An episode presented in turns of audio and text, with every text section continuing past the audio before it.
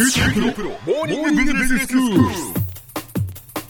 日の講師は九州大学ビジネススクールで企業戦略がご専門の木代武文先生です。よろしくお願いします。よろしくお願いします。えー、戦略的提携ということでお話をしていただいています。今日は先生どういう内容でしょうか？はい、今日はですね、戦略的提携を脅かすリスクについて考えてみたいと思います。はい、あの今日戦略的提携というのは企業経営にとってとても重要な戦略的選択肢となっています。うん、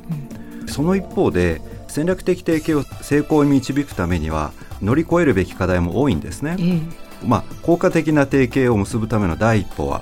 やはりまずパートナーとして適切な相手と組むことだと思います。うん、はい、ところがこれはなかなか簡単ではないんですね。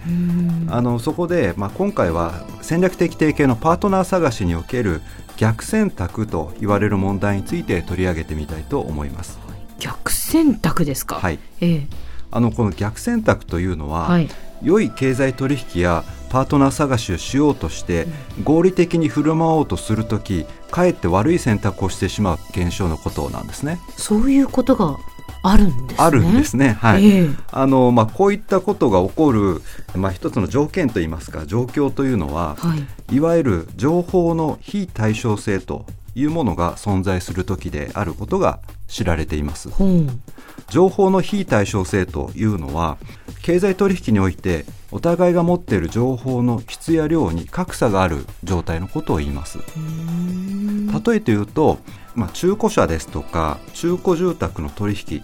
こういった状況では一般に売り手の方がその物件だとか車に関してより多くの情報を持ってるんですね。はい、そのまあ車だとか物件の事故歴だとか不具合情報などですね、うんうん、これは買い手よりもまあ売り手の方がよく知っていると、はいはい、いうことになりますね。まあ、そうですよね。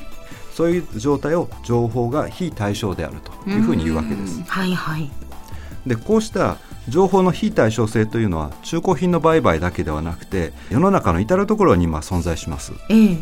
例えば生命保険だとか健康保険、投資信託などの金融商品というのはその仕組みや規約が大変複雑ですよね。うん、あの保険会社、証券会社の売り手と一般の買い手の間には金融商品に関する知識だとかあるいは相場に関する情報が、まあ、非常に大きな開きがあるわけですね。えーえー同じく専門知識が求められる領域というと、まあ、医療があると思います。はい、病気の治療に関する、まあ、知識には医師と患者の間に大きな知識の差がありますよね。うん、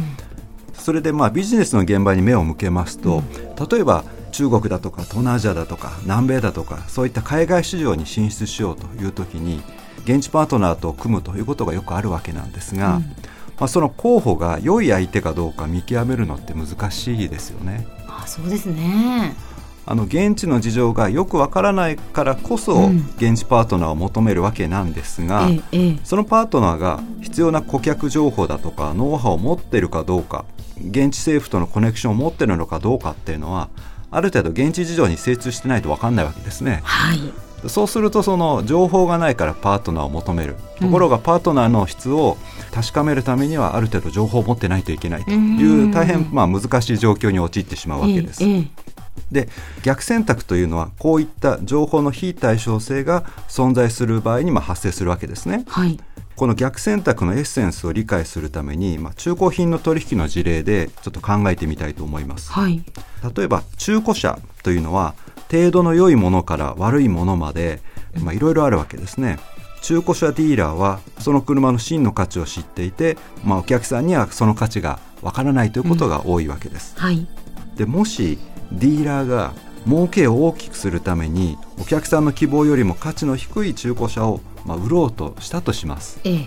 え、でお客さんの側はどうもディーラーが信用できないと、安物を売りつけようとしてるんじゃないかと考えると、ディーラーがえー、提示してくるまあ値段よりも安い値段でしか取引しようと、まあ、しませんよね。うん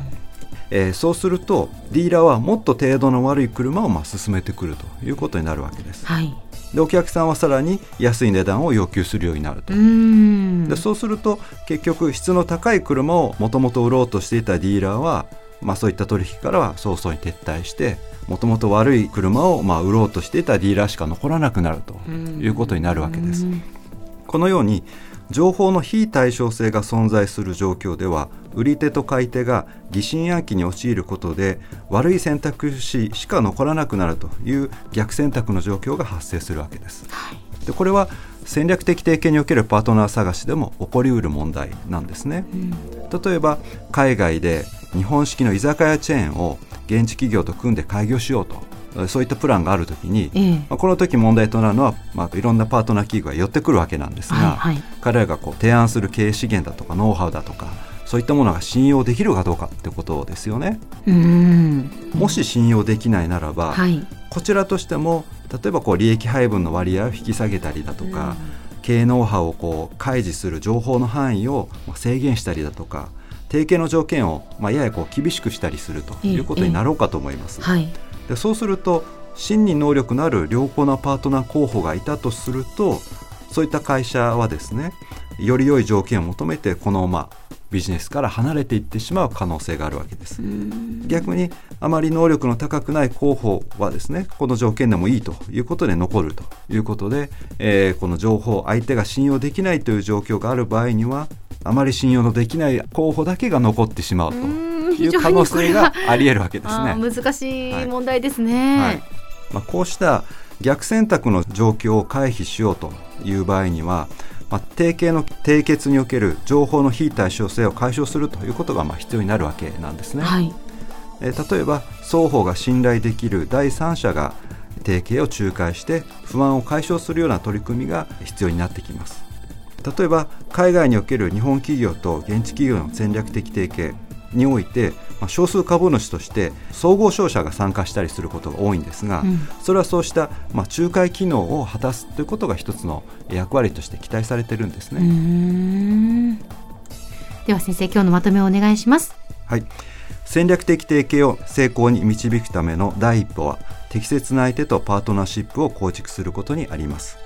しかしパートナー選びにおいては逆選択というネガティブな現象が発生することがあります。この問題は相手の能力や経営姿勢などが信用できない場合に発生するため、本質的には情報の非対称性を解消することが鍵となります。今日の講師は九州大学ビジネススクールで企業戦略がご専門の杢代武文先生でした。どうもありがとうございました。ありがとうございました。